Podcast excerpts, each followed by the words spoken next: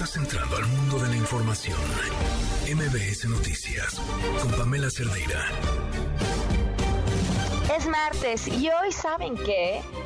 Les tengo, les tengo una historia hermosa, les tengo una historia conmovedora, les tengo una historia que explica por qué a pesar del desastre de país que tenemos, seguimos caminando.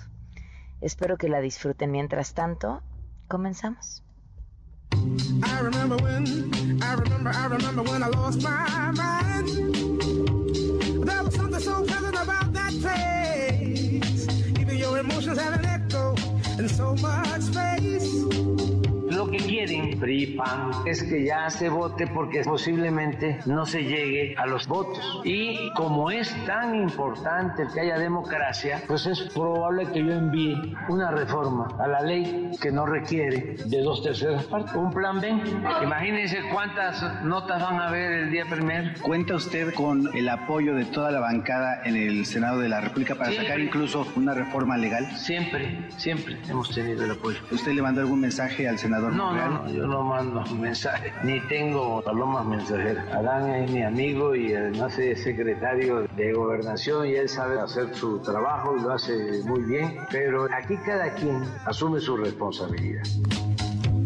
Yo primero quiero decirle que no va a haber ni negociación, ni concertación, ni este reparto de cuotas. Será el Pleno el que vote a las quintetas y aquellas que garanticen una verdadera representación de los ciudadanos para garantizar la legalidad, la transparencia, la certeza electorales. Y de ser necesario, preferimos 100 veces o más que sea insaculación y no producto de una concertación no hay forma de que la mayoría calificada se construya en la Cámara de Diputados, dado el anuncio de ayer del presidente del PRI. El presidente del PRI siente que no se ha cumplido con los acuerdos de la última reforma en materia de seguridad y la agresión sobre todo del Estado de su origen sigue persistente y eso aleja la posibilidad de acuerdos. Vergüenza. Eran verdaderos, no hay cadáveres políticos, pero eran zombies políticos. Salidos de la tumba, soltando pedazos de putrefacción durante su caminata perdida en la búsqueda de los tesoros que no tendrán nunca más, los tesoros de la nación. Ustedes tienen como partido sus días políticamente contados. Representan lo que el pueblo no quiere más. Y aclararle también, mi estimado amigo, nosotros no tenemos patrón, nosotros no tenemos patrón. Claudio X González no es nuestro patrón. Ustedes sí, el presidente, y no este presidente, el presidente en turno cada sexenio. Y por último, lo digo a nombre mío y de mis compañeros del PRI y del PAN, vamos a votar en contra de la reforma electoral que proponen porque es un retroceso a la democracia. Es evidente que el conflicto Rusia-Ucrania está provocando muy importantes impactos en todo el mundo respecto a seguridad alimentaria, seguridad energética y el aumento de la inflación. Por lo tanto, lo primero que tenemos que hacer es concentrarnos en que ese conflicto encuentre una mediación indispensable en el corto plazo y podamos contribuir a que la guerra cese. México participará en todo esfuerzo que lleve a ese resultado.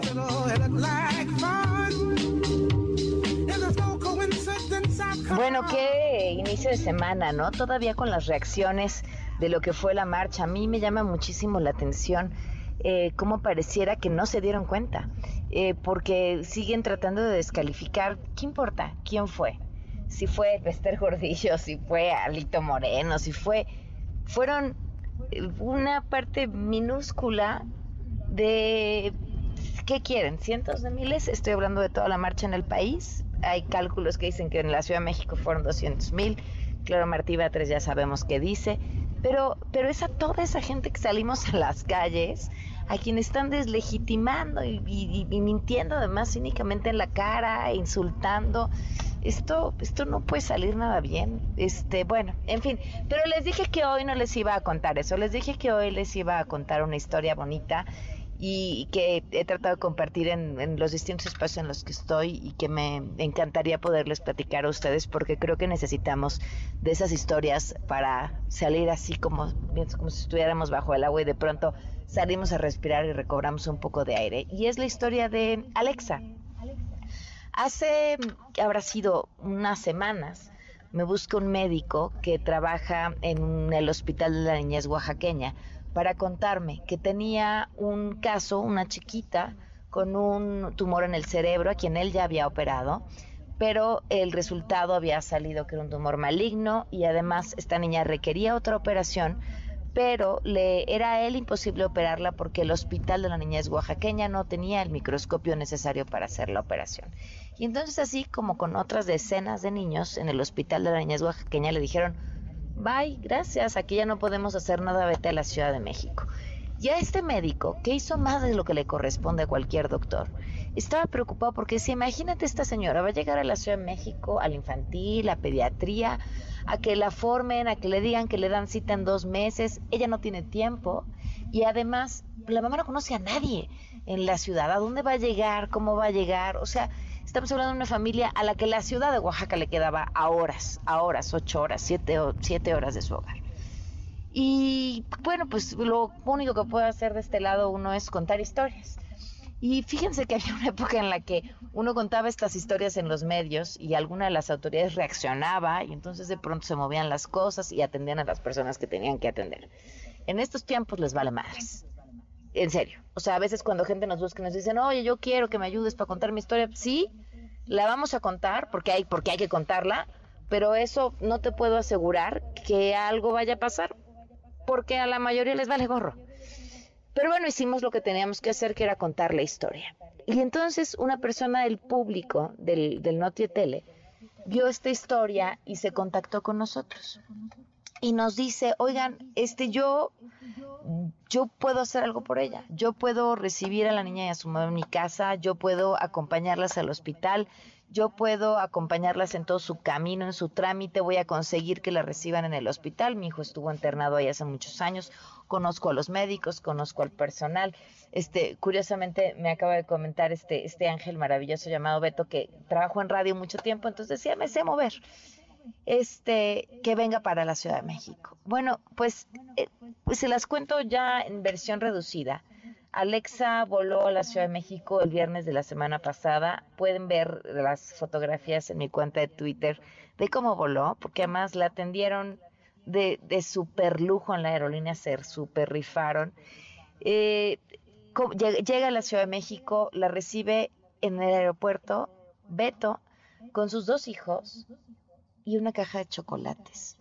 Y a mí esa imagen de la caja de chocolates dirán que soy una romántica, pero me enchina la piel. O sea, le abres la puerta de, tus, de tu casa a alguien, ¿no? El cuarto de tu casa, para que llegue y duerma y viva y vas a alimentar, vas a ir por ellas al aeropuerto y además tienes la intención de dar tan más allá que la recibes con una caja de chocolates. Es no sé, simbólico, a mí les juro me llena los ojos de lágrimas. Bueno, Alexa llegó a la Ciudad de México, fue operada ayer. Este, la operación dijeron fue un éxito. Hoy la información es que necesita otra operación porque el tumor es muy grande y esa operación se va a llevar a cabo mañana. ¿Y por qué les decía que quería abrir con, con, esta historia que ya casi me comía el tiempo del resumen, pero estoy segura que es mucho más importante y bonito que lo que sea que les tengan que en el resumen? Este, porque uno empieza a rascar en las personas que movieron los hilos para que estas cosas sucedieran y todos son médicos, ciudadanos que hicieron lo que no les tocaba por querer ayudar, incluso el médico que, se rifó a operarla. Eh, de la, esta segunda vez y esta tercera vez que será el día de mañana porque están y se saben en medio de un ambiente hiper hostil para ejercer la medicina. No hay medicamentos, no hay atención, los trámites están siendo eternos, las personas que están tomando las decisiones no tienen ni la más remota idea de lo que están haciendo en esos puestos. Y estos médicos se le están rifando como héroes. De verdad, si no solo por la pandemia, el personal médico era el, los héroes de este sexenio, lo que están haciendo con la escasez de medicamentos y también escasez de insumos es una historia que tenemos que contar. ¿Y saben cuál es la bronca? Que no estamos logrando contarla suficientemente bien porque sabemos que no pueden hablar. Porque si hablan, entonces los castigan y si los castigan, nos quedamos sin esas únicas personas que están salvando con sus uñas lo poco que pueden del sistema podrido que tenemos. Pero no puedo terminar con podrido esa historia, que en el fondo creo es una historia bonita, pero y siempre he pensado que quienes mantienen de pie a este país son personas como Beto. Beto y su familia y los dos ciudadanos que tiene por hijos que está construyendo con un ejemplo que debería quedarnos a todas las personas en el corazón. Con esa historia espero estén sonriendo y les alcance para aguantar lo que viene después. Vamos con esto que nos tiene Gaby Vargas.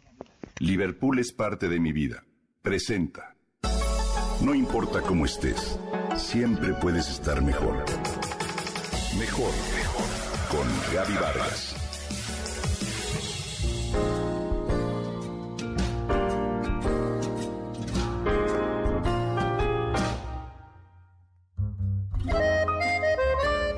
Corría el año 1953 y el escritor argentino Julio Cortázar se encontraba viviendo en París con su primera esposa, Aurora Bernardes.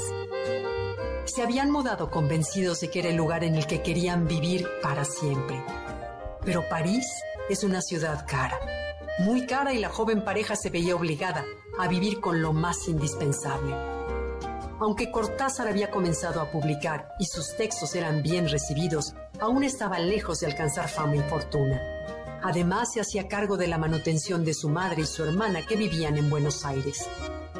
En esas circunstancias recibió desde el otro lado del océano un encargo interesante. La Universidad de Puerto Rico le propuso traducir la obra narrativa completa del escritor norteamericano Edgar Allan Poe.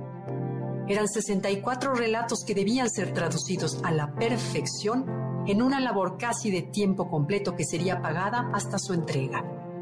Decidió aceptar y se mudaron a una pensión en Roma donde los gastos serían mucho menores. Y así, en el transcurso de unos meses, el escritor argentino entregó las 2.000 páginas traducidas que cobraría hasta ya entrado el año 1954. Este episodio literario relata el nacimiento de una de las más estupendas traducciones que existen de la obra de Edgar Allan Poe que hizo y sigue haciendo que muchos lectores hispanohablantes disfruten al máximo de la obra del gran autor norteamericano. Pero ¿en qué consiste el valor de la traducción? No es común que pongamos atención en el nombre de la persona que traduce algún libro que estemos leyendo.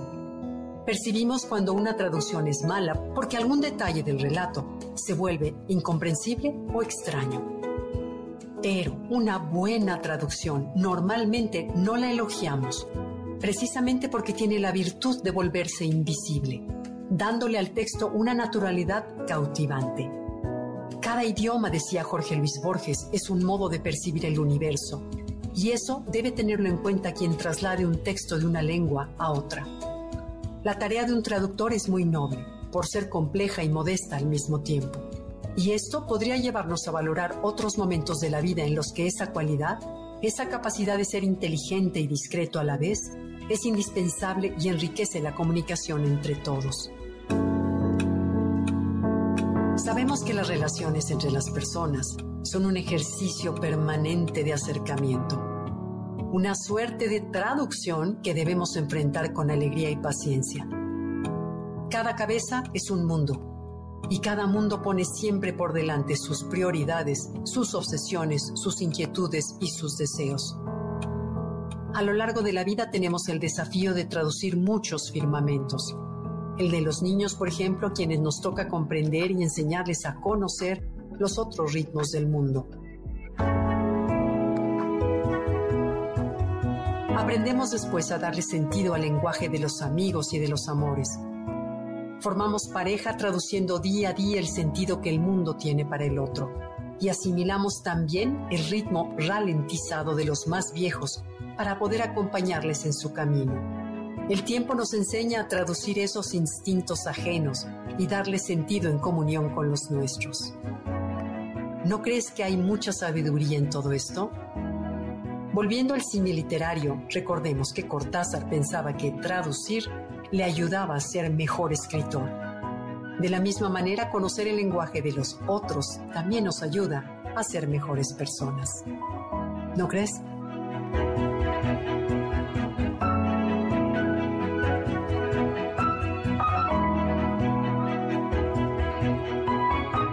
Liverpool es parte de mi vida. Presentó. Mejor. Con Gaby Vargas. Quédate en MBS Noticias con Pamela Cerdeira. En un momento regresamos. Estás escuchando MBS Noticias con Pamela Cerdeira. Here comes the sun.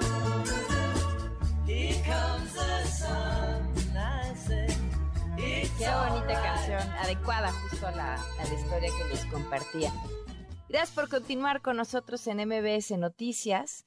Este, pues muchas cosas que, comentar eh, de lo que ha sucedido. La Secretaría de Marina informó que Frida, la perrita rescatista y heroína que se hizo viral por su trabajo durante el sismo del 2017, murió. El día de hoy, René Cruz, cuéntanos.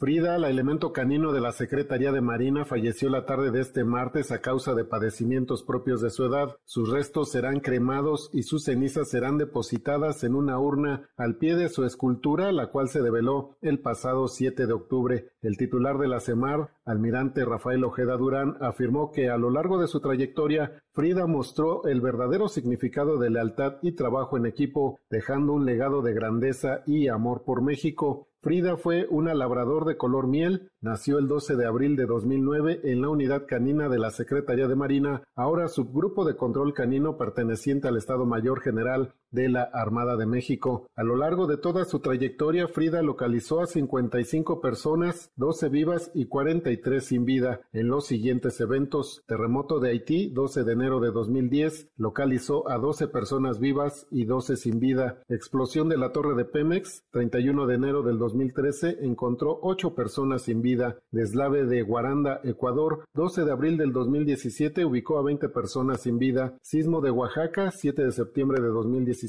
localizó a una persona sin vida y el sismo en la Ciudad de México del 19 de septiembre de 2017 encontró a dos personas sin vida. Frida pasó a situación de retiro el 24 de junio del 2019 en el marco del Día Internacional del Rescatista, en el cual entregó su equipo táctico y recibió un juguete como símbolo del inicio de su nueva vida. Asimismo llevó una rutina tranquila que le permitió descansar luego de sus años operativos. Para MBS Noticias, René Cruz González. Muchísimas gracias, René Cruz, por esta información. Y en otros temas, ya fue vinculado a proceso el presunto responsable del feminicidio de Lidia Gabriela, la joven que se arrojó de un taxi en movimiento tras indicarle al conductor que se detuviera y que éste no hiciera caso. Juan Carlos Alarcón, cuéntanos.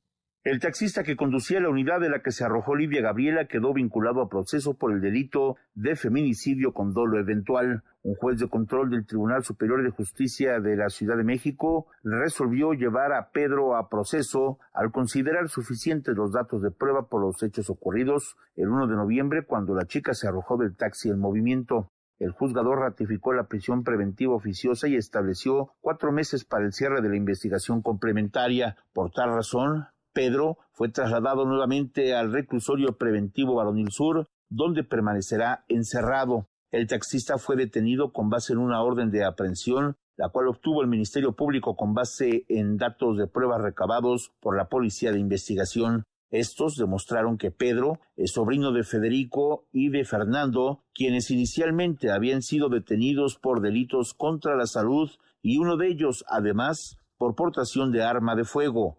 Ambos también se encuentran bajo proceso. Los detectives de la Fiscalía Capitalina esclarecieron que ninguno de los dos hermanos manejaba la unidad de alquiler de la que se arrojó Livia Gabriela. Durante la audiencia, el juez calificó de legal la detención y determinó que existen datos suficientes para decretar el auto de vinculación a proceso. Hasta aquí la información. Gracias. En otros asuntos sobre mm, el caso de Ariadna Fernanda López, el Congreso de Morelos anunció la creación de una comisión para esclarecerlo. Perdón, Leticia Villaseñor, corresponsal de MBS Noticias. Te escuchamos, Leticia. Buenas noches. buenas noches, buenas noches al auditorio. Hoy fue presentada esta comisión especial para el seguimiento del feminicidio de esta joven, Ariadna Fernanda, y se dieron un plazo de 15 días para presentar un primer informe. Esto respecto a las actuaciones tanto de la Fiscalía de Morelos como de la Ciudad de México, en el caso de esta eh, de imputadas en la fera 31 de octubre. Las diputadas Valentina del PP, Paola Cruz de Morena y Andrea Gordillo Vega, integrantes de esa comisión, respondieron también a la jefa de gobierno de la Ciudad de México, Claudia Sheinbaum, a quien señalaron invadir la esfera de competencia de la Fiscalía de Morelos y utilizar el caso para hacer campaña. Estos es de la diputada Tania Valentina. En este caso, la propia jefa de gobierno de la Ciudad de México ha invadido la esfera competencial de la Fiscalía del Estado y ha violado la autonomía de la Fiscalía de la capital del país. También eh, Pamela, la diputada panista Andrea Gordillo, pidió que no se politice más este caso. Así lo dijo la diputada eh, Andrea Gordillo. Quiero contestarle a la jefa de gobierno, así como nos solicitó solamente a las diputadas que veamos este caso específico, decirle que así como las mujeres, también los hombres están obligados a ver por los feminicidios, no solamente las mujeres. Dejemos de hacer campaña y pongámonos a trabajar. Comisión solo se va a limitar a pedirle a la Fiscalía de Morelos en un primer momento la solicitud y recordemos que el dictamen que ya hecho la Fiscalía, por lo menos en esta primera necropsia, es que esta joven murió por una broncoaspiración, por una ingesta excesiva de alcohol y Uriel Carmona ha sido eh, racio a eh, investigar este caso como un feminicidio. En el último momento, Pamela, déjame comentarte, pues se está realizando justo en estos momentos una eh, marcha del centro de Cuernavaca hacia el Congreso local, donde las eh, manifestantes pretenden pasar la noche en espera de Uriel Carmona, que mañana estará en este recinto legislativo para su comparecencia precisamente por el caso de Ariadna Fernanda. Pamela, la información desde el Estado de Moreno. Muchas gracias. Eh, vamos a una pausa, son las 7.30. Quédate en MBS Noticias con Pamela Cerdeira. En un momento regresamos. Estás escuchando MBS Noticias con Pamela Cerdeira.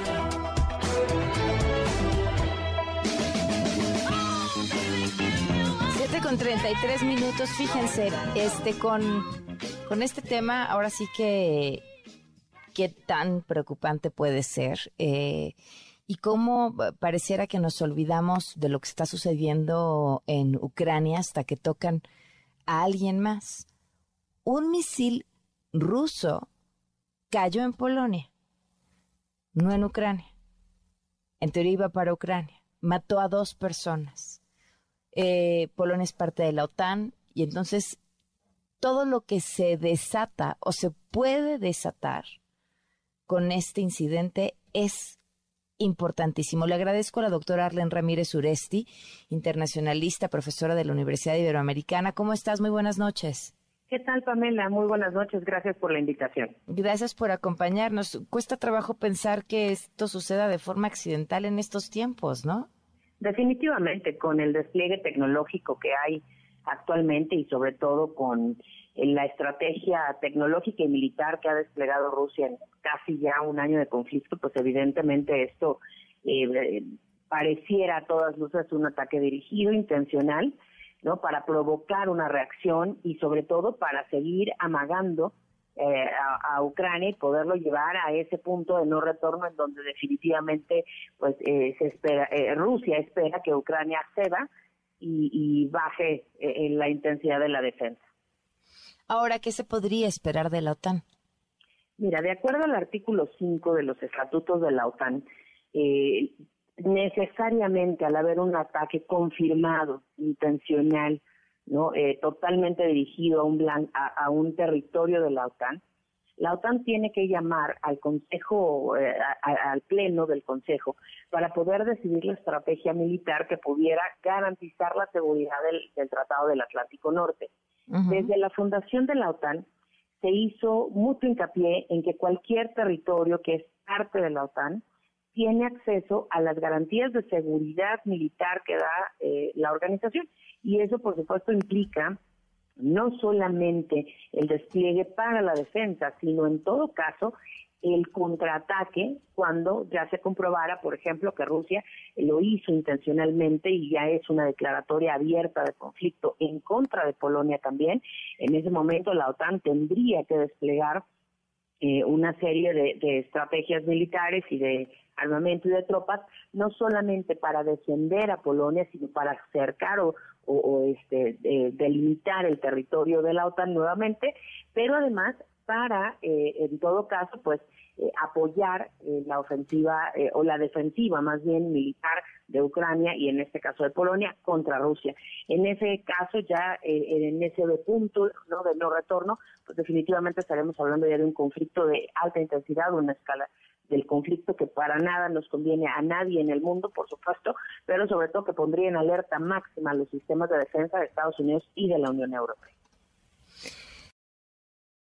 ¿Hay un antecedente de esto? ¿Hay un antecedente de un ataque de este tipo que haya tocado algún territorio de la?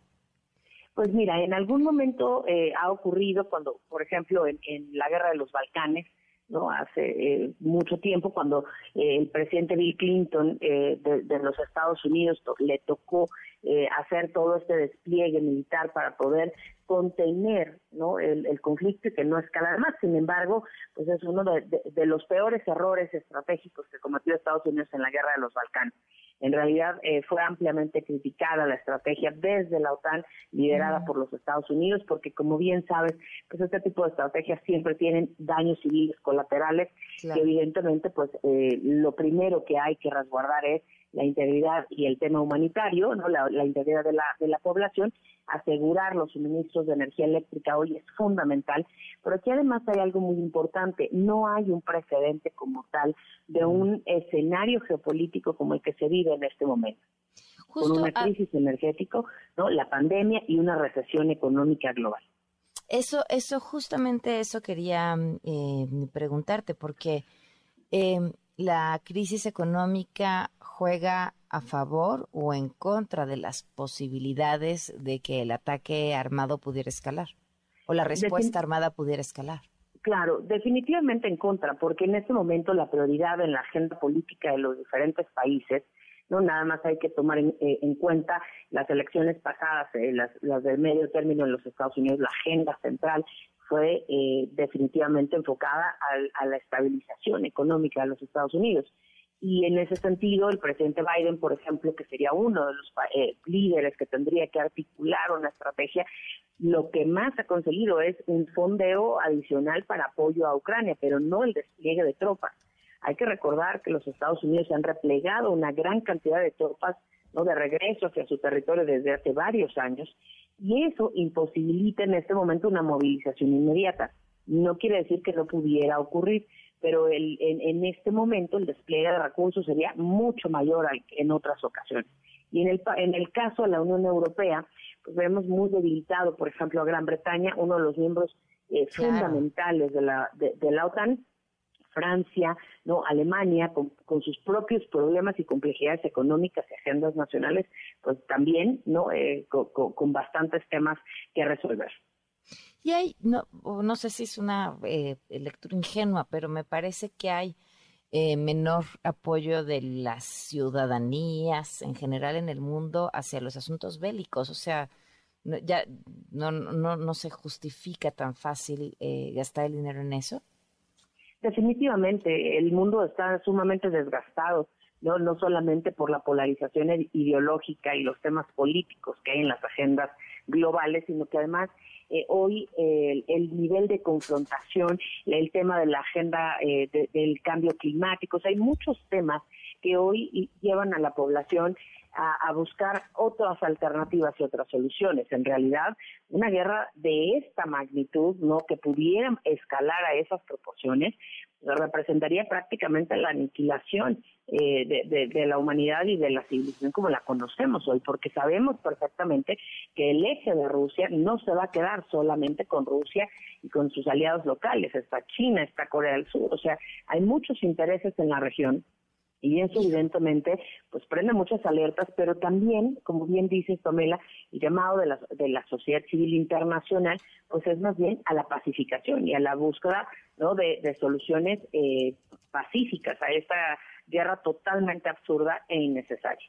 Claro, pues te agradezco muchísimo que nos hayas tomado la llamada y sigamos al hablar. Muchísimas gracias a ti por la invitación. Muy buenas noches, un gusto mm. como siempre. Buenas noches, la doctora Arlen Ramírez Sureste, internacionalista, profesora de la Universidad Iberoamericana. Son las siete con cuarenta. A ver, ¿por qué insistimos tanto, otra vez van a decir, con el tema de que las mujeres formen parte de los consejos directivos de las empresas?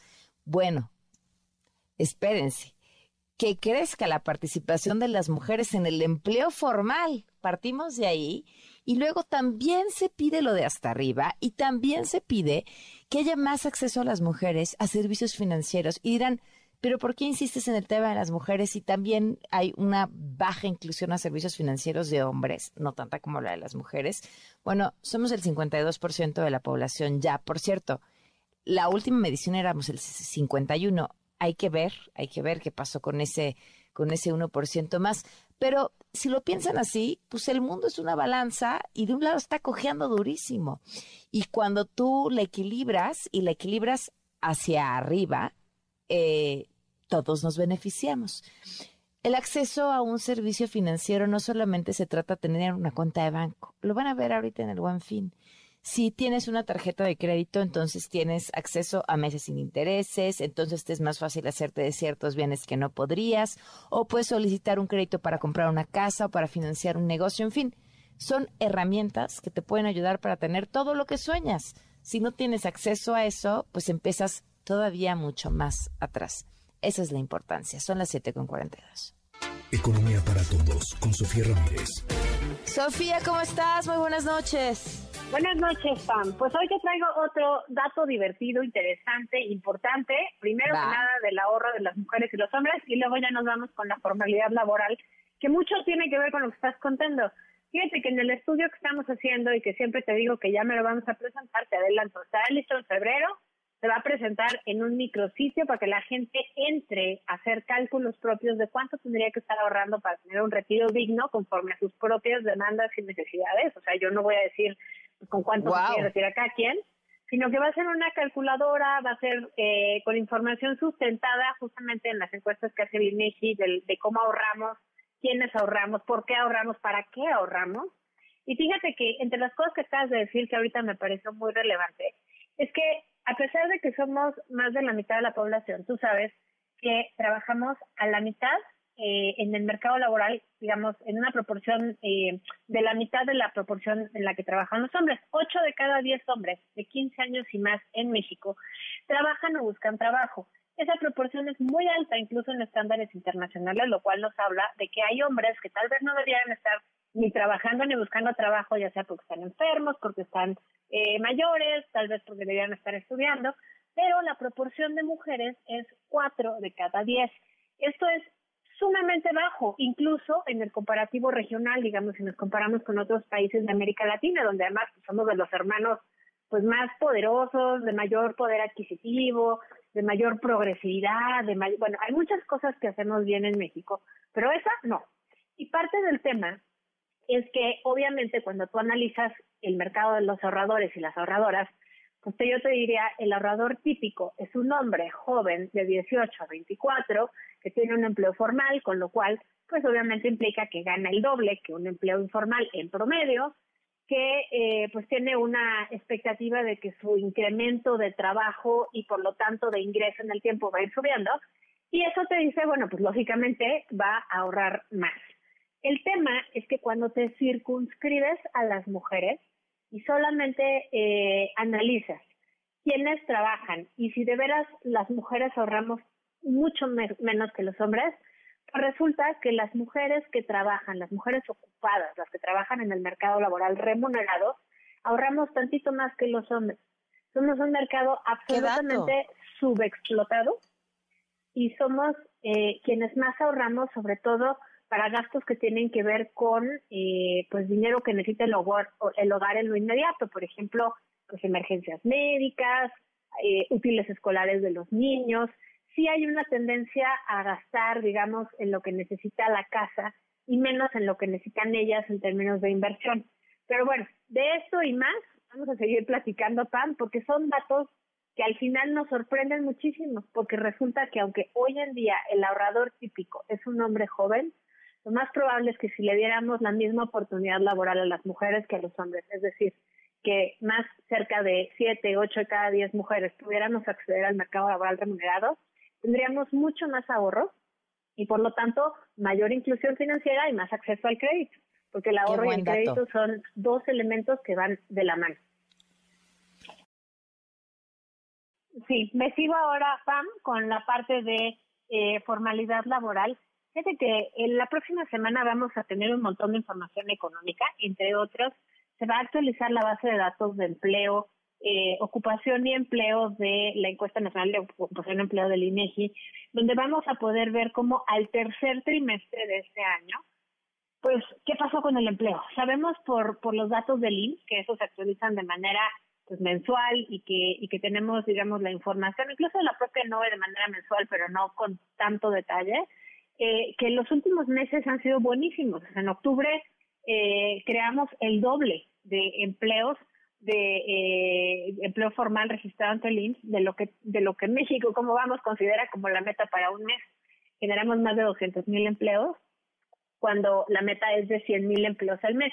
Obvio, no todo es miel sobre hojuelas, estamos apenas rayando en el millón de empleos de enero a octubre, esas son buenas noticias. El semáforo está en amarillo porque pues está tantito por debajo del millón de empleos, pero pues te das cuenta que el año, si bien empezó flojo en creación de empleo, de hecho enero y febrero empezaron muy bien, pero luego marzo, abril, mayo, junio fueron lentos, lentitos, lentísimos. Y de repente lo que son agosto, septiembre y octubre, bueno, nos fuimos con toda la creación de empleo, empleo de buena calidad, empleo registrado ante el INS, no es todo el empleo formal, recordamos que es el 80% del empleo, y bueno, pues resulta que la próxima semana que tendremos la información de cómo nos fue en todo el trimestre en el empleo formal e informal, es muy probable que veamos que hay un repunte también del empleo informal.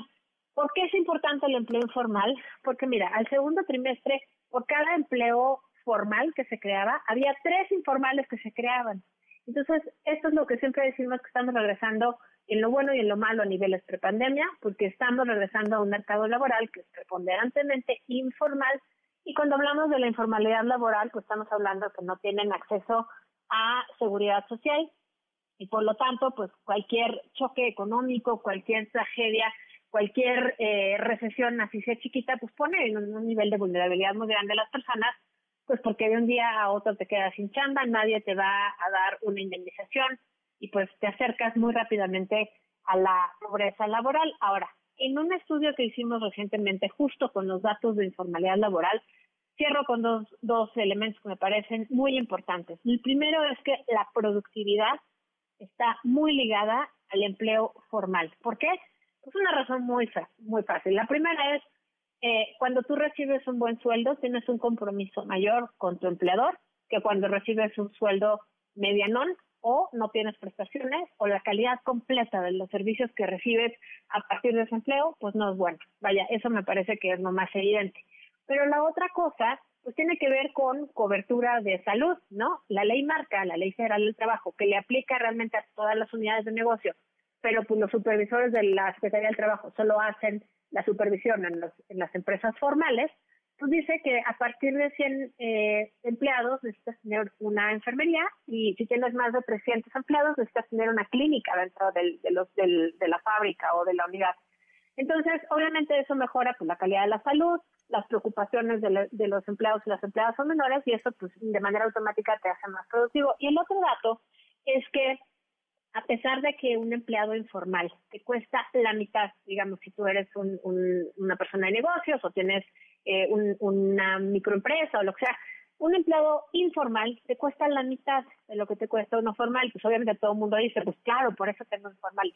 Estoy de acuerdo, pero un empleado informal en promedio te produce una cuarta parte de lo que te produce un empleado formal, por las razones que les decía, pero además porque un empleado formal por ley necesita capacitación para el empleo, eh, pues actualización permanente para su chamba, etcétera. Y todas esas cosas hacen que en el mediano plazo las personas seamos más productivas cuando tenemos un empleo formal. Y al final del día, si te cuesta la mitad, pero te produce un cuarto de lo que te produciría un empleado formal, pues acaba saliendo más caro el caldo que las albóndigas están. Y aquí es donde entra la obligación de la autoridad a generar zanahorias y palos para quienes cumplan y no cumplan. Con eso me quedo, Pan. Seguimos platicando del empleo formal e informal la próxima semana. Y sobre todo mañana quiero invitarles a que nos sigan en redes sociales, en arroba México como vamos, porque vamos a presentar el índice de progreso social con la actualización mm. de la data a 2021. Muchísimas gracias. Perfecto. Gracias, Sofía. Buenas noches. Hasta luego. 751. Estás escuchando MBS Noticias con Pamela Cerdeira. Último sobre tecnología con José Antonio Pontón. Pontón, ¿cómo estás? ¿Qué tal? Buenas noches, Pamela, ¿cómo estás? Oye, ¿te suena el nombre Sam Backman Fried? Oh my God, no. Pues este señor es un chavo de 30 años, un chaval, un y le dice señor. De, de 30 años que, bueno, parecía ser el, el, mejor financiero del universo comparado con Warren Buffett, mm, era un genio precoz, bueno, todo el mundo decía, este cuate ya va a ser el genio del siglo y etcétera, hasta que eh, pues se les cayó toda su, su lana. ¿Qué pasó? Bueno, FTX o FTX es un exchange o es una casa de cambio de criptomonedas. Así como tú hay una casa, tú vas a una casa de cambio ahí al aeropuerto y cambias tus pesos por dólares, etcétera. Bueno, FTX tú cambiabas tus pesos o tus dólares, pero por criptomonedas. Es decir, por Bitcoin, por Ethereum, por eh, FTT, que era su, la propia eh, cripto de, de esta de esta marca, de esta de FTX, etcétera, ¿no? De este exchange. Pero el problema es que se quedó sin liquidez. O sea, era la, digamos que el exchange o la casa de cambio, digámoslo así, la segunda casa de cambio más grande del mundo en cuestión de criptos. Y de pronto, este chavo, Sam Backman Fried, lo que hizo es, tenía otra, tenía otra, otra empresa que se llamaba Alameda Search, y bueno, pues ahí metía lana, y este y toda la lana que generaba de criptos y de los usuarios que pues, utilizaban su wallet o su, su plataforma para tener todas estas criptomonedas, pues ese dinero es un poco como los bancos, ¿no? Que ese dinero los bancos, el tuyo, pues en realidad no lo tienes tú, lo tiene el banco y confías en el banco y el banco lo que hace es préstamos y cuánta cosa y lo pone en rendimientos y bla, bla, bla. Bueno, pues, este cuate es un poco lo mismo diciendo, ¿saben qué? Pues necesitamos meterle mucha lana a un proyecto, ¿no? Digamos, X, ¿no? Sacó todo el dinero que tenía pensando él en que ay, se va a recuperar esto, yo lo voy a voy, voy a tener de regreso esta lana rapidísimo y pues no tanto, se equivocó, la regó, una mala administración, y entonces cuando los usuarios se dieron cuenta de eso, dijeron, ah, Caracas, pues entonces regresa de Milana, y este compadre te dijo, pues sabes qué, pues es que no tengo liquidez, no te la puedo regresar porque no la tengo. Entonces, pues obviamente quebró, ¿no? Entonces, de tener miles de millones de dólares, pues ahora tiene cero, y obviamente está buscado por la policía y todo, ¿no? Para ser interrogado y de qué pasó, eh, parece ser que no fue tanto una mala intención, sino una mala administración. Sin embargo, esto le está dando una mala reputación al mundo cripto, ¿no? A las criptomonedas, etcétera. Pero yo creo que más bien fue una mala, malas decisiones, porque la tecnología, el blockchain y las criptomonedas están bien hechas, ¿no? Por eso hay otros exchanges en el mundo, otros, otros casos de cambio que están funcionando. Es más, justo Mercado Pago acaba de lanzar que puedes ya comprar eh, Bitcoin y Ethereum en su plataforma. Eh, y nada más, ¿no? Entonces, pues si sube el Bitcoin, pues tú puedes tener ahí tu, tu dinerito en, en esta plataforma, eh, de, digamos, latinoamericana, argentina, ¿no? El mercado pago, y, y, la, y, y si sube, pues entonces genera un poquito de rendimientos y la pasas a tu saldo con el que utilizas la aplicación y puedes comprar cosas en la tienda, en la tienda departamental, o puedes comprar, este, pagar servicios, etcétera, ¿no? Y obviamente pues creo que tiene sentido y además pues una marca tan grande como esta como esta amarilla con azul pues este tiene suficiente liquidez, ¿no? Porque pues está gigantesca. Entonces, no tanto, lo que pasó con FTX, este exchange, no, yo creo que no es más bien, no es culpa de las criptomonedas ni de la tecnología blockchain. Fue una mala administración, una mala decisión de este compadre, Sam Backman Fear, creo que fue es tan de chavo que pues no tiene el callo suficiente o no sé qué quiso hacer, que bueno, pues hizo tener una mala reputación. Sin embargo, yo creo que la tecnología está bien hecha, y por eso, por lo que pasó con FTX, pues las criptomonedas se cayeron, ¿no? Porque obviamente la gente dijo, ah, caray, pues vamos a sacar todo el dinero porque esto está no, no está tan padre. Y pues el Bitcoin justo ahorita está como en 350 mil pesos aproximadamente. Y hace un año... es un buen momento para comprar. Sí, la verdad es que sí. Eh, hace un año estaba en un millón trescientos. Yo creo que ahorita es un, pues sí, un buen momento para comprar un poquito, ¿no? eh, eh, hay muchos exchanges o muchas casas de cambio con los que los puedes hacer. Eh, sin embargo, pues puedes comprar un poquitito y a ver cómo te vas sintiendo y, y qué tanto, ¿no? Porque en este caso, por ejemplo, Mercado Pago nada más tiene dos y es como muy sencillo. Hay otras como Binance, por ejemplo, que es un monstruo también, este, que tiene miles de criptomonedas, etcétera, y así eres un poco más experto.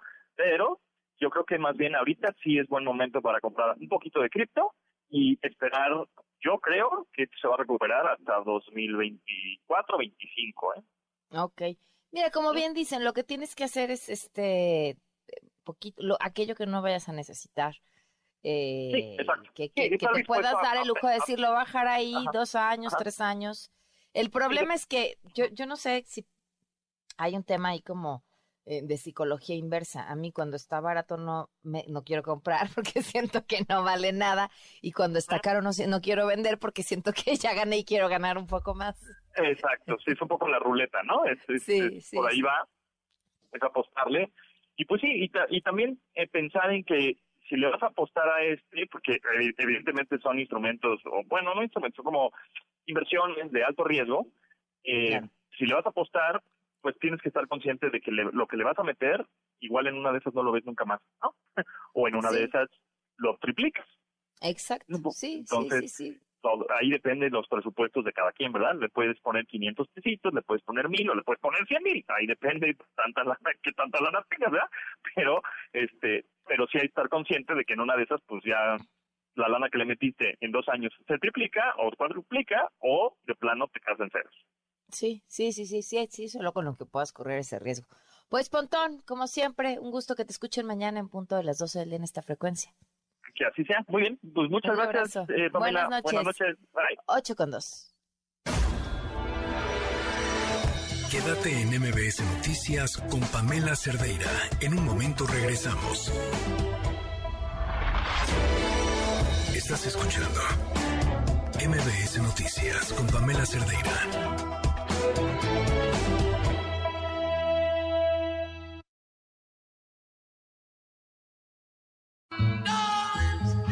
Gracias por continuar con nosotros en este espacio. Eh, muchísimas cosas que comentar. Teléfono en cabina 5166125. Eh, WhatsApp 55 33 32 95 85. Twitter, Facebook, Instagram, TikTok. Me encuentran como Pam Cerdeira. Y atentos a lo siguiente, la COFEPRIS alertó sobre la venta ilegal de medicamentos infantiles, ojo, falsificados. Hatsiri Magallanes tiene la lista y la información. Cuéntanos, Hatsiri. La Comisión Federal para la Protección contra Riesgos Sanitarios alertó sobre la venta ilegal de productos a los que se hacen pasar por medicamentos infantiles, Rosel Solución y Desenfriolito Plus, por lo que hizo un llamado a no consumirlos, ya que son falsificaciones que representan, dice, riesgos a la salud de pacientes pediátricos. De acuerdo a la comisión, se determinó que la falsificación del producto Rosel en presentación solución de 60 miligramos con un lote 200-413 que ostenta fecha de caducidad de diciembre del 2024 como resultado del análisis que realizó la autoridad sanitaria con base en la información presentada por la empresa Wermar Farmacéuticas. Esta empresa informó que este medicamento dejó de fabricarse desde abril del 2021 debido a que la empresa llevó a cabo actualización de trámite ante esa autoridad federal. Ante esa información, la COFEPRIS recomienda a la población en general no adquirir Rosel Solución Infantil con la denominación citada y cualquier otra, pues su fabricación se encuentra suspendida. Asimismo, se solicita el apoyo de profesionales profesionales de la salud para no recetar este medicamento y buscar otras alternativas del tratamiento. De igual forma, dio a conocer que es falso el medicamento de Senfriolito Plus con fórmula farmacéutica tableta masticable denominación X23V7X y fecha de vencimiento de diciembre del 2023. En ese contexto, Bayer de México, titular del registro sanitario, comunicó a esa agencia sanitaria que la caducidad fue modificada, ya que la fecha de medicamento original es de abril del 2021. Otra de las características del producto irregular es la imagen de la caja, ya que no corresponde a la auténtica para ese lote. Y bueno, por ello la COFEPRIS recomendó que previo a la compra de este tratamiento se verifique el lote, la fecha de caducidad e imagen correspondan también a los autorizados y se eviten las falsificaciones justamente antes citadas. Finalmente también se invitó a distribuidores y farmacias a revisar el inventario de Desenfriolito Plus y en caso de contar con piezas del producto falsificado, se deberá suspender su venta y notificar a esa agencia La información que tenemos. Buenas noches. Hijo, nada más con eso. Gracias, Hatsiri. En información internacional, lo que les comentaba hace unos minutos, Polonia confirmó que este martes un misil ruso impactó en un pueblo cerca de la frontera con Ucrania, matando a dos personas. Las causas de este incidente hasta el momento son desconocidas. Sin embargo, el primer ministro de Polonia se reunió de forma urgente con el Comité de Asuntos de Seguridad Nacional y Defensa de su país. Mientras tanto, el secretario general de la OTAN informó que habló con el presidente de Polonia y que está monitoreando la situación. Por otro lado, un comunicado de la Casa Blanca eh, dijo que el presidente estadounidense Joe Biden ofreció todo el apoyo y asistencia a su nación para la investigación de estos hechos. De la misma forma, eh, Zelensky, el presidente de Ucrania, habló con su homólogo de Polonia para expresarle sus condolencias por lo ocurrido. En otros temas, según un cálculo de la Organización de Naciones Unidas, la madrugada de este martes, la población mundial alcanzó los 8 mil millones de personas, lo que representa una cifra récord. Y además detallaron que en 2030 seremos 8.500 millones de personas y 9.750 millones para el 2050. Fíjense que este dato está muy interesante. Hoy el diario El País eh, comparte, publica una nota que habla acerca de el de espermas a lo largo de un periodo importante de años.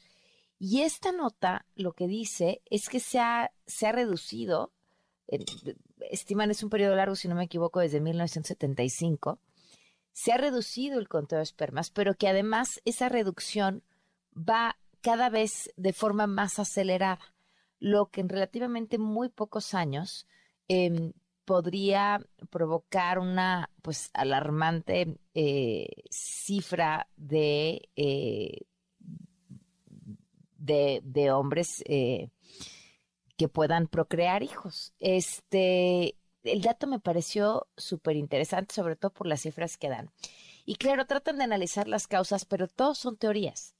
Y entre estas teorías, eh, esta que, está súper interesante, eh, entrevistan a una persona de una clínica de fertilidad y dice quizá nosotros estemos abonando a ello porque estamos haciendo todo lo posible porque eh, personas que quizá genéticamente están o estarían imposibilitados de tener un hijo en forma natural, nosotros estamos con la tecnología ayudando a que esto suceda, pero lo que estamos haciendo es reproduciendo seres humanos, en este caso hombres, que, que, están eh, arrastrando este tema genético y que, y que tendrán también un bajo conteo de espermas. Luego les comparto en mis redes sociales, eh, la nota está muy, muy interesante. Atentos a lo siguiente, el presidente Andrés Manuel López Obrador anunció un plan B, o sea, que como la reforma electoral claramente no va a pasar porque no le dan los números para una reforma constitucional, pues él, él tiene otras formas, Rocío Méndez, cuéntanos.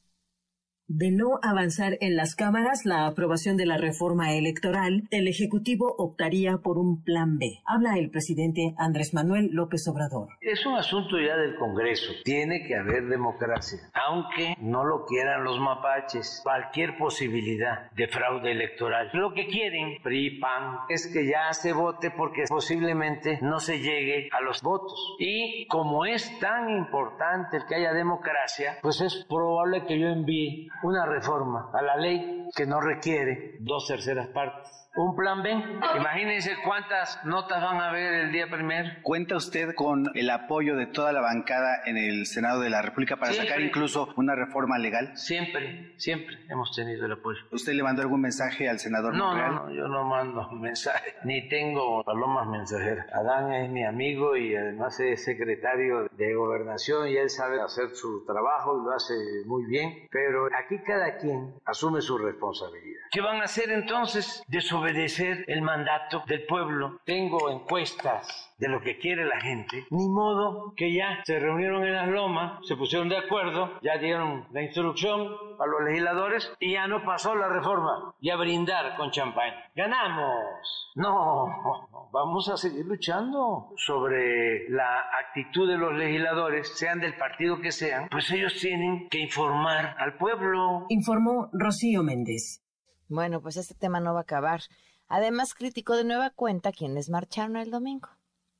¿Leían las iniciativas? ¿Cuántos de los que fueron a la marcha? Que dije 60 mil, me fui hasta arriba. Ya está, parezco simpatizante de FIFI. ¿Cuántos han leído la iniciativa de reforma constitucional? A ver, a ver, a ver. Hablamos de los importantes, los más famosos no han leído la iniciativa. Y además, aunque lo estén leyendo, que no desaparece el INE. No, esta es una jugarreta. No sé, hasta ya veo más sensato, ¿cómo se llama el señor de frena? Gilberto Lozano, sí. Pero cada quien es responsable. Entonces, ¿usted no le da legitimidad a miles de personas que salieron a las calles de la Ciudad de México? No, en tienen todo su derecho de manifestarse, de expresarse, pero no estoy de acuerdo con ellos. Y no solo no estoy de acuerdo con ellos, creo que no tienen vocación democrática. Muchos de ellos, para no generalizar, son simuladores y, no tengo duda, corruptos, clasistas, racistas. Ese es mi punto de vista respetuoso.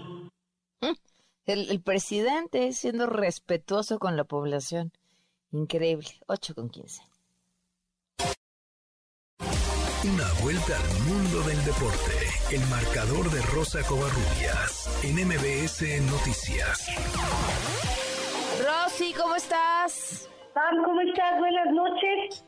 De nueva cuenta hubo fiesta en la Sultana del Norte, hay que decirlo. Si hay un equipo que ha dominado la Liga MX femenil, ese es precisamente el conjunto de Tigres. Ayer las Amazonas consiguieron su quinto título. Estamos hablando de que la liga tiene cinco años, prácticamente ganan uno por año.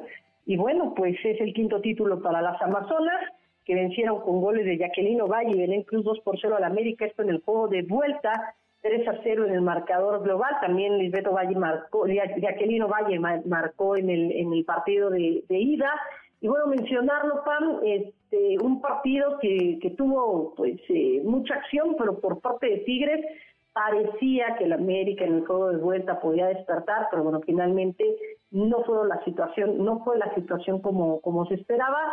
Y bueno, pues ahí está el resultado. Tigres quinto título, el primero para, eh, para, para Moscato, Carmelina Moscato, que viene, que es la, primera directora técnica extranjera que se corona en el fútbol mexicano. Y también mencionarlo, ¿eh? para Tigres es la primera ocasión que consiguen un título bajo la tutela de una entrenadora. Esto fue lo que dijeron Stephanie Mayor y Lisbeth, Jacqueline Lisbeth Ovalle, al término del partido y después de conseguir el quinto título para las Amazonas. Cuando el equipo va a ser campeón, se necesita, aparte de las bajas, estar siempre en ascendente, siempre el buscar eh, el partido eh, en, cancha, en cancha rival, en cancha local, siempre vamos hacia adelante. Así se demostró, a pesar de las bajas, creo que el equipo siempre ha estado con esa, con esa mentalidad de salir ganadora. Sé que a lo mejor fue un buen torneo, pero yo sé que tengo muchísimo más por dar, así que esperen un nuevo torneo. No me creo una pieza importante porque nosotros trabajamos en equipo, entonces no dependemos de una sola jugadora. Yo creo que cualquiera que ocupe la posición que quiera lo va a hacer bien. Se demostró el segundo tiempo, lo ganaron, entonces Tigres puede hacer magníficas, magníficas cosas.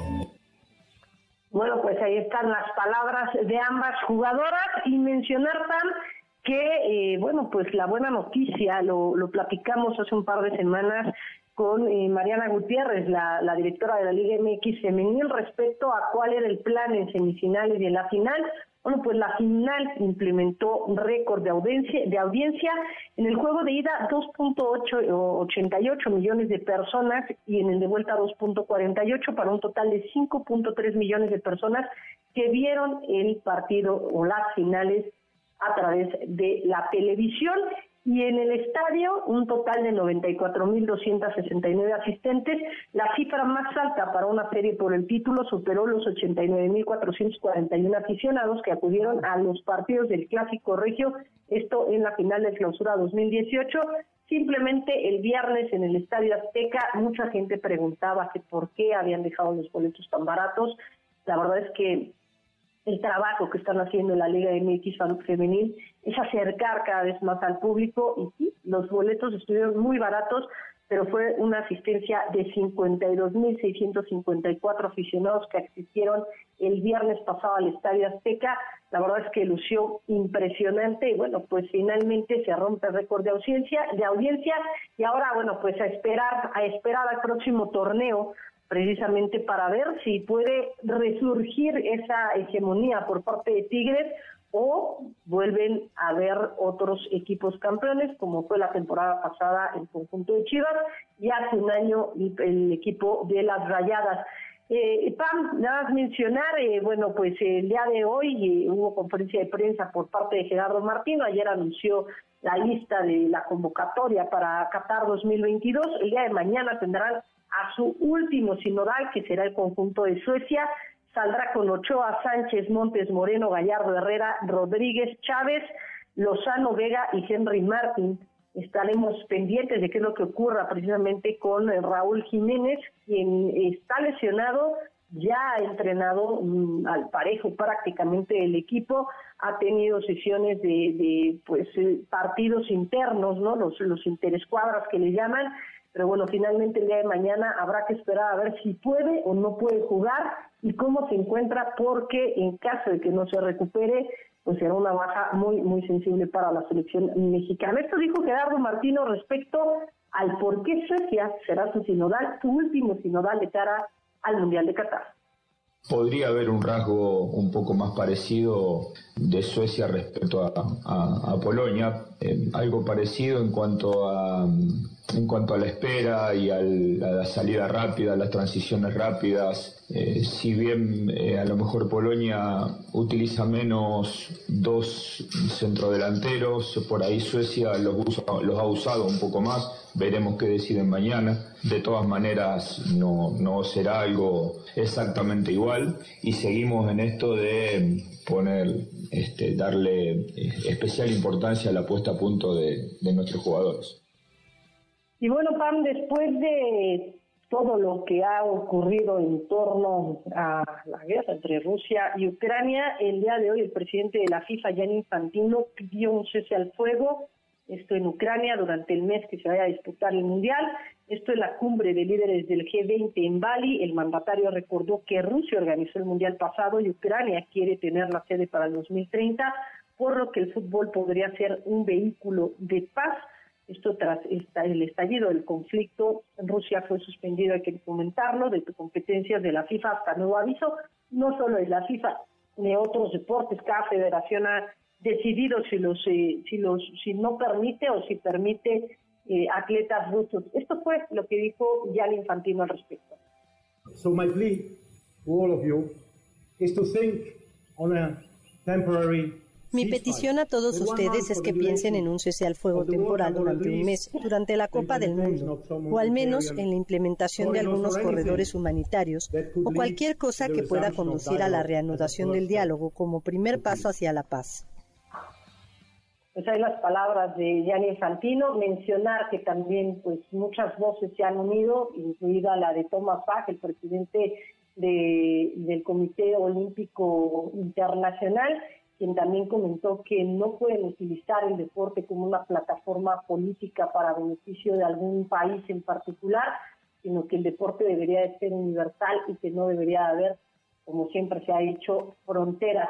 El día de ayer, Pam, en la NFL se acabaron los invictos, los Commanders de Washington dieron la campanada, vencieron 32-21 como visitante a las Águilas de Filadelfia, que marchaba con paso perfecto. Finalmente, bueno, pues las Águilas se quedan precisamente sin este invicto, un poco, pues un, partido un poco diferente para las Águilas de Filadelfia, pero la verdad es que la defensa de los Commanders de Washington hizo lo que tenía que hacer para frenar a la ofensiva precisamente del eh, pues eh, del equipo de, eh, de las Águilas de Filadelfia.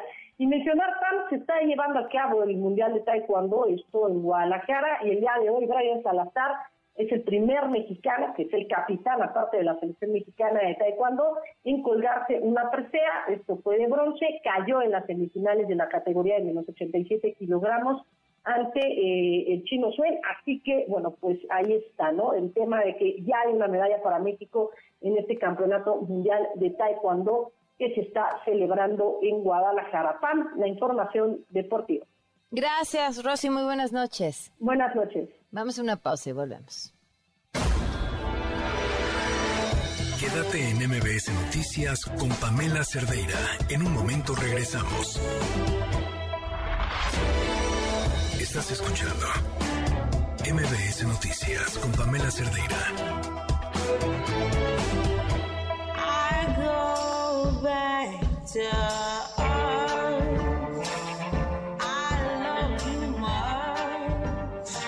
8 con 26 minutos, continuamos en MBS Noticias. Pues ya les eh, platicábamos esto que anunció el presidente. A la hora de no darle los números para hacer una reforma constitucional en materia electoral dijo que pues él tiene, él tiene otras formas y entonces que va a proponer reformas a la ley para los cuales no necesita los números porque los tiene. Aunque le preguntaron si contaba con la mm, aprobación de toda la bancada de Morena en el Senado y entonces ya ahí dijo que Adán Augusto era su amigo y que él hacía muy bien su trabajo y que y demás, ¿no? Evitó hablar, le pidió un mensaje para Monreal, no dijo nada. Eh, ¿qué, ¿Qué sí podría hacer? Desde una reforma legal. Le agradezco muchísimo al doctor Leonardo Valdezurita, ex consejero presidente del IFE. Gracias por acompañarnos. Muy buenas noches. Muy buenas noches. Muchas gracias por la invitación. ¿Qué, qué sí podría y qué no podría hacer el presidente desde una reforma de este tipo? Digamos que en términos generales, podría ser todo aquello que no contradiga lo que está establecido en la Constitución. De las cosas que dijo, dijo que voto electrónico. como, en la Constitución no hay ningún señalamiento sobre voto electrónico, sí se podría, en la ley secundaria, la famosa ley eh, hacer una modificación para que el voto electrónico se pueda ir implantando. Aunque ahí yo recomendaría que a los legisladores que sea una, una modificación eh, cuidadosa porque en ningún país se ha implementado el voto electrónico de una vez en todo el territorio y menos en un país grande como es el nuestro tampoco se ha hecho para eh, una elección tan importante como la elección presidencial, de tal suerte que tendría que ser una, una implementación paulatina de, esa tecnología, pero ahí podría avanzar. Y, supongo además que tendría consenso con los grupos parlamentarios de, de todos los partidos. E, e, ese no es un tema polémico, ese es un tema en el que se puede avanzar pero hay que hacerlo con cuidado, hay que hacerlo con, pues, tomando en cuenta muchos factores, sobre todo políticos, porque a nadie le gustaría que por una mala implementación de voto electrónico en la, elección presidencial de 2024 se, se, alegara fraude, justamente. Bueno, pero ese se va a alegar con lo que sea, ¿no? Probablemente. Esperemos que no. Eh, eh, ahora, eh, el tema de la reducción de los legisladores. No, eso no. Eso no, porque está en la Constitución. este, ni, la elección de los consejeros. No, tampoco. Es, eh, la elección de los consejeros está regulada a detalle en el artículo 41 de la Constitución. Esto, de tal suerte que no hay forma de que la ley secundaria establezca un sistema de selección de sus funcionarios distinto y tampoco de los magistrados del tribunal. Entonces, preocupa una cosa. Eso, está, eso es imposible. No, no sería la primera vez que, que las cámaras aprueban algo que es contrario a la Constitución. Y esto, bueno, pues empieza por un proceso eh, legal que buscará terminar en una acción de inconstitucionalidad. Pero esa acción de inconstitucionalidad podría dormir el sueño de los justos este, y, simplemente no darle trámite. ¿Qué pasa durante ese periodo de tiempo? Eh, durante ese periodo de tiempo, en, en, el caso de la elección de consejeros, el plan fatal porque eh, cumplen su mandato a los primeros días de abril, el consejero presidente y tres consejeros, eh, una dos consejeras y un consejero, no me falla la no, dos consejeros y una consejera, eh, y el procedimiento para sustituirlos en los términos que establece la Constitución se debe realizar a más tardar en el mes de marzo, de tal suerte que si, hubiese una modificación antes de cerrar el periodo ordinario de sesiones, o sea, antes del 15 de diciembre, lo cual también me parece que ya es un plazo muy muy apretado. Claro. Hacer, hacer la iniciativa, llevar la comisión, hacer el dictamen y aprobarlo por mayoría simple en Cámara de Diputados y en Cámara de Senadores, porque ley secundaria se, aprueba en las dos cámaras, me parece que no va a estar listo para el 15 de, de diciembre. Pero si así fuera, si, los diputados y senadores de Morena cierran filas y lo sacan a como dé lugar, sin moverle ni una sola coma, pues entonces seguramente las oposiciones irán a la acción de inconstitucionalidad y la Suprema Corte de Justicia tendrá que eh, darle celeridad al trámite. Porque la Suprema Corte de Justicia yo supongo que también escuchó el mensaje del domingo pasado. Fue un mensaje fuerte, un mensaje sonoro y fue claro. No hay condiciones en términos de lo que la sociedad civil está planteando para modificar en algo tan delicado como la integración del árbitro electoral, de las autoridades electorales, eh, de manera intempestiva. Si ya, si ya plantearlo a, nivel de reforma constitucional parecía una mala ocurrencia, esto de la elección por voto popular, plantearlo en ley secundaria no es malo, es lo que le sigue, es pésima ocurrencia, y es ocurrencia pero, pero porque, evidentemente porque no es legal, pero ¿por alguna otra razón? Todo, porque tampoco es funcional. Se, se, supone que estamos en la política de austeridad y que una de las razones para hacer modificaciones a nuestro sistema electoral es ahorrar, dinero. ¿Cuánto costará una elección nacional de consejeros y magistrados que tendría que ser del mismo tamaño que una elección presidencial.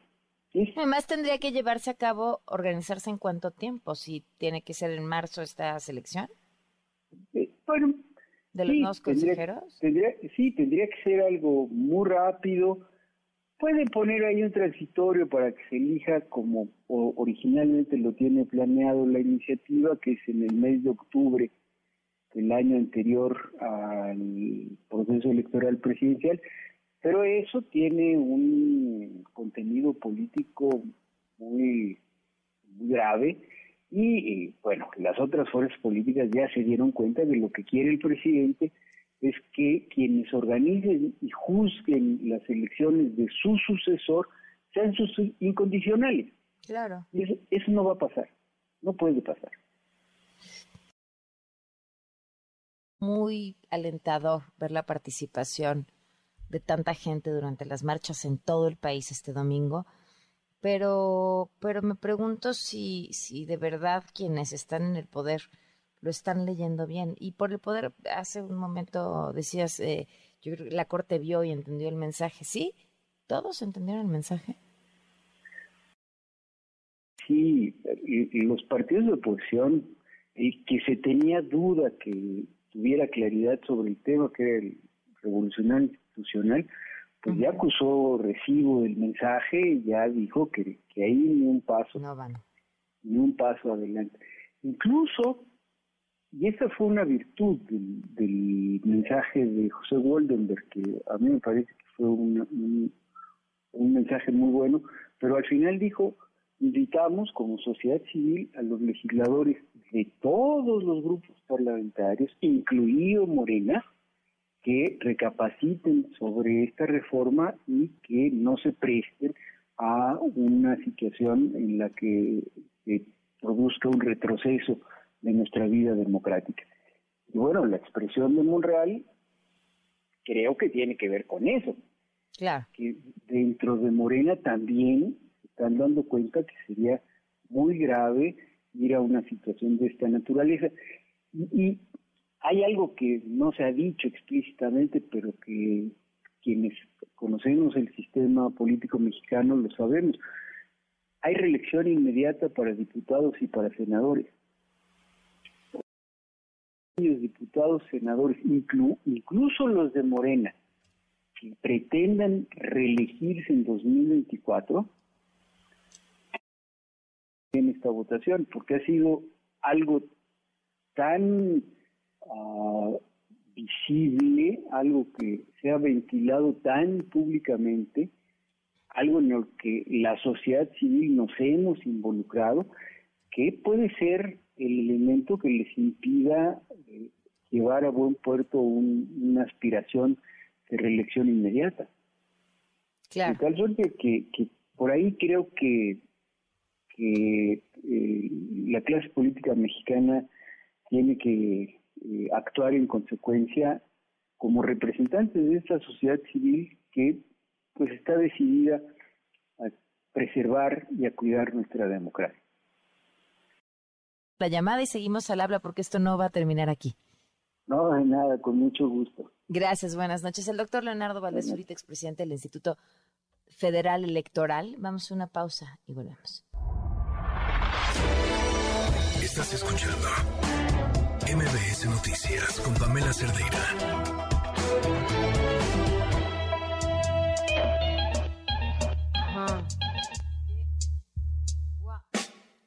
Quisiera tener cosas dulces que escribir, pero tengo que decidir y me decido por la rabia. Cinco mujeres hoy han sido asesinadas y a la hora por lo menos 20 mujeres violadas. Eso que solo es un día en Guatemala, multiplícalo y sabrás por qué estamos. 841, esto nos tiene yo, Ali Recentes. Para quien no entienda que esto es una... Quien vive fuera del estado de Morelos no está obligado a conocer la historia entre el fiscal de Morelos, Uriel Carmona, y el gobernador Cuauhtémoc Blanco, que empieza en el 2018 cuando al asumir la gubernatura, Cuauhtémoc Blanco solicita al Congreso local la destitución del fiscal general atribuyéndole que está ligado al gobierno anterior y a su decir no garantizaba castigo contra Graco Ramírez Garrido en contra de quien mantuvo enfrentamiento y señalamientos durante los tres años como alcalde de Cuernavaca. La legislatura no pudo remover al fiscal incómodo para Blanco, por lo que dio instrucción al ex secretario de gobierno Pablo Ojeda Cárdenas para buscar un acercamiento con su ex jefe Alejandro Gertz Manero y la ex ministra y ex titular de la Secretaría de Gobernación Olga Sánchez Cordero y así buscar que en el Congreso de la Unión se iniciara un proceso legislativo para quitarle el fuero y dar paso a una denuncia ante la Fiscalía General de la República para procesar al fiscal de Morelos, Uriel Carmona. Al contar con un amparo, los legisladores federales se encontraban impedidos para emitir un resolutivo y subir al Pleno el caso. Sin embargo, incumpliendo dicho amparo, se pronunciaron y determinaron el desafuero, mismo que no prosperó al determinar la Suprema Corte de Justicia de la Nación que el fiscal de Morelos, Uriel Carmona, cuenta con fuero constitucional. Han sido varias las ocasiones que Cuauhtémoc Blanco ha recurrido a la presidencia de la República y con el actual secretario de Gobernación, Adán Augusto, para solicitar el apoyo para la remoción de Uriel Carmona sin resultados.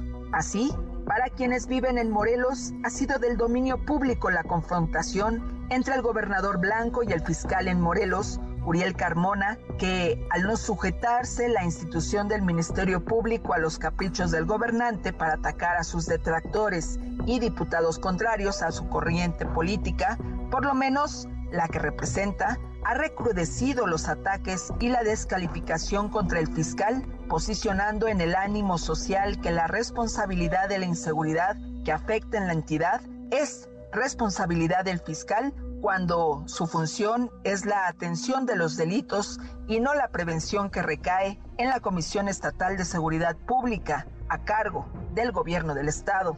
La confrontación se ha recrudecido a partir de que la Fiscalía de Morelos ejercitó acción penal en contra del exdiputado Marcos Zapotitla quien ocupaba una curul bajo las siglas del partido que llevó a Cuauhtémoc Blanco a la gubernatura y actualmente se encuentra vinculado el ex legislador por el delito de violación. Un tema más que ha enrarecido la relación entre el Ejecutivo y la institución encargada de la Procuración de Justicia es la investigación realizada por la difusión de una fotografía tomada en una iglesia del municipio de Yautepec, en donde Cuauhtémoc Blanco aparece junto con tres líderes de grupos delictivos que operaban en la zona oriente, uno de ellos apodado El Ray, quien fue detenido en el estado de Puebla por una investigación de la Fiscalía Antisecuestros y quien fue ejecutado al interior del Cerezo Morelos durante una riña. Sobre dicha fotografía se ha anunciado que el mandatario Cuauhtémoc Blanco podría comparecer para declarar sobre la misma. Desde el inicio de la administración de Cuauhtémoc Blanco han surgido investigaciones por lavado de dinero, tráfico de influencias y relación con grupos delictivos, especialmente la Unión de Tepito, quienes desde que fue alcalde de Cuernavaca tomaron el control del sistema de agua potable. A la par de lo anterior, quien fuera jefe de la oficina de la gubernatura, José Manuel Sanz Rivera, estuvo investigado por el llamado caso Primavera, en el cual se investiga tanto al funcionario como al gobernante y su secretario particular, su esposa y el hermanastro son investigados además por el desvío de varios millones de pesos, mismos que fueron transferidos a cuentas en el extranjero. De manera reciente, Cuauhtémoc Blanco se ha confrontado con los diputados de la actual legislatura y ha iniciado una campaña de desprestigio derivado de la autorización del paquete económico que contempla el incremento de recursos para la Fiscalía y el Congreso del Estado, aunque también la reducción del presupuesto para áreas del gobierno como comunicación social y la jefatura de la gubernatura. Y en los últimos días, el sensible y doloroso hallazgo del cuerpo de la joven Ariadna Fernanda sirvió para que el mandatario estatal solicitara al gobierno de la Ciudad de México subir el tema con la finalidad no de contribuir a esclarecer los hechos, sino poner en el escenario nacional y exhibir la institución que dirige Carmona y su equipo.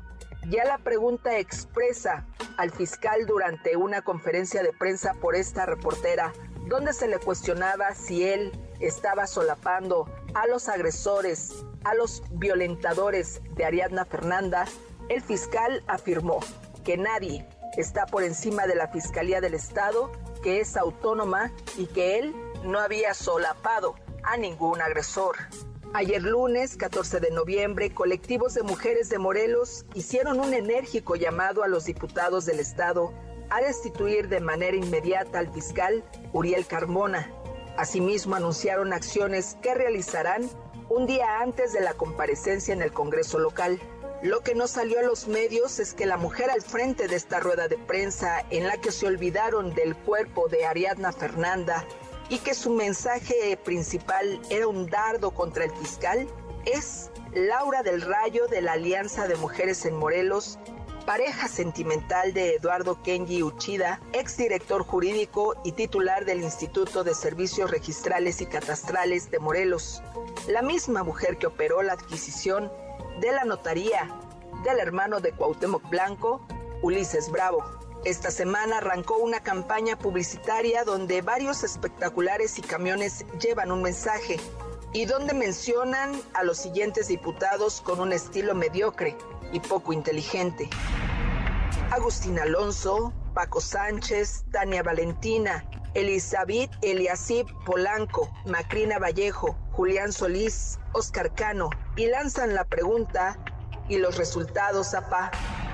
Y algo que ha llamado poderosamente nuestra atención es que en esta campaña de desprestigio está en estos espectaculares donde han sido exhibidos en los mismos sitios las campañas para recaudación o justificación de gastos excesivos, por no decir millonarios, de campañas de Morelos y donde el dueño es Grupo Viext, proveedor del gobierno que de acuerdo con un documento recuperado por esta reportera, desde diciembre del año 2019 a septiembre de 2022, ha realizado pagos a esta empresa por 39.8 millones de pesos por concepto de 48 pagos de la oficina de la gubernatura por 34 millones 3 de la Comisión Estatal de Seguridad por 568 mil pesos y 10 pagos de la Secretaría de Gobierno a la que le vendió vehículos y equipo de cómputo por 4.7 millones para la Comisión de Búsqueda de Personas. Por cierto, a un altísimo precio. ¿Quieren un ejemplo? En 2019 el gobierno de Morelos le compró vehículos para la comisión de búsqueda con un sobrecosto de más del 100%. Retomando su frase dicharachera, como les gusta, habría que revirar la pregunta al gobierno actual de Cuauhtémoc Blanco. 39 millones 861 mil 202 pesos con 36 centavos pagados por publicidad exterior. ¿Y dónde están los resultados? Soy Joali Reséndiz y si tienes una denuncia, escríbeme a periodismo o sígueme en mis redes sociales, en Twitter o en Facebook, como arroba Joali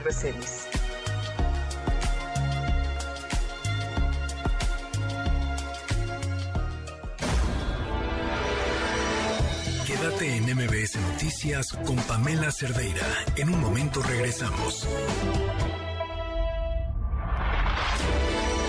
Estás escuchando MBS Noticias con Pamela Cerdeira.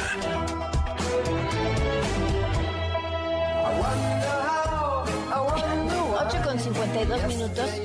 Eh, antes de irnos al tema de la siguiente entrevista, el expresidente de Estados Unidos, Donald Trump, presentó formalmente ante la Comisión Federal de Elecciones su solicitud de registro para la candidatura presidencial de su país, que se disputará en el 24. Ya sé, como bomba, pero bueno.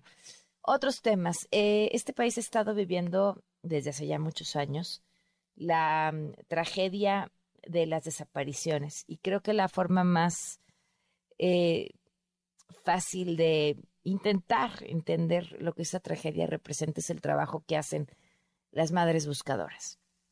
Y, y lo que resulta todavía increíble es que estas mujeres que lo único que quieren es dar con los cuerpos de sus familiares y ya cerrar un, ciclo de pesadilla, reciben amenazas por hacer su trabajo y ya varias de ellas han perdido la vida por ello. Bueno, les han arrebatado la vida por ello. Ceci Patricia Flores, presidenta fundadora de Madres Buscadoras de Sonora, ¿cómo estás? Muy buenas noches. Hola, muy buenas noches. Muchas gracias por tu espacio. Ceci, una nueva amenaza, ¿cuándo fue que te hicieron llegar esta información? Pues en los días pasados. Y lamentablemente, pues a lo que comenté, como ya lo te dices cuenta por la mañana, es que ahora no solamente es a mí, sino a las personas que, estén conmigo las personas que me rodean y más cercanas a, al colectivo, ¿no? Entonces, es bien lamentable que no haya una respuesta por parte de las autoridades para resolver esa situación. Tienen las herramientas y los elementos necesarios como para saber, ¿no? Es la tecnología tan avanzada que tienen como fiscalía.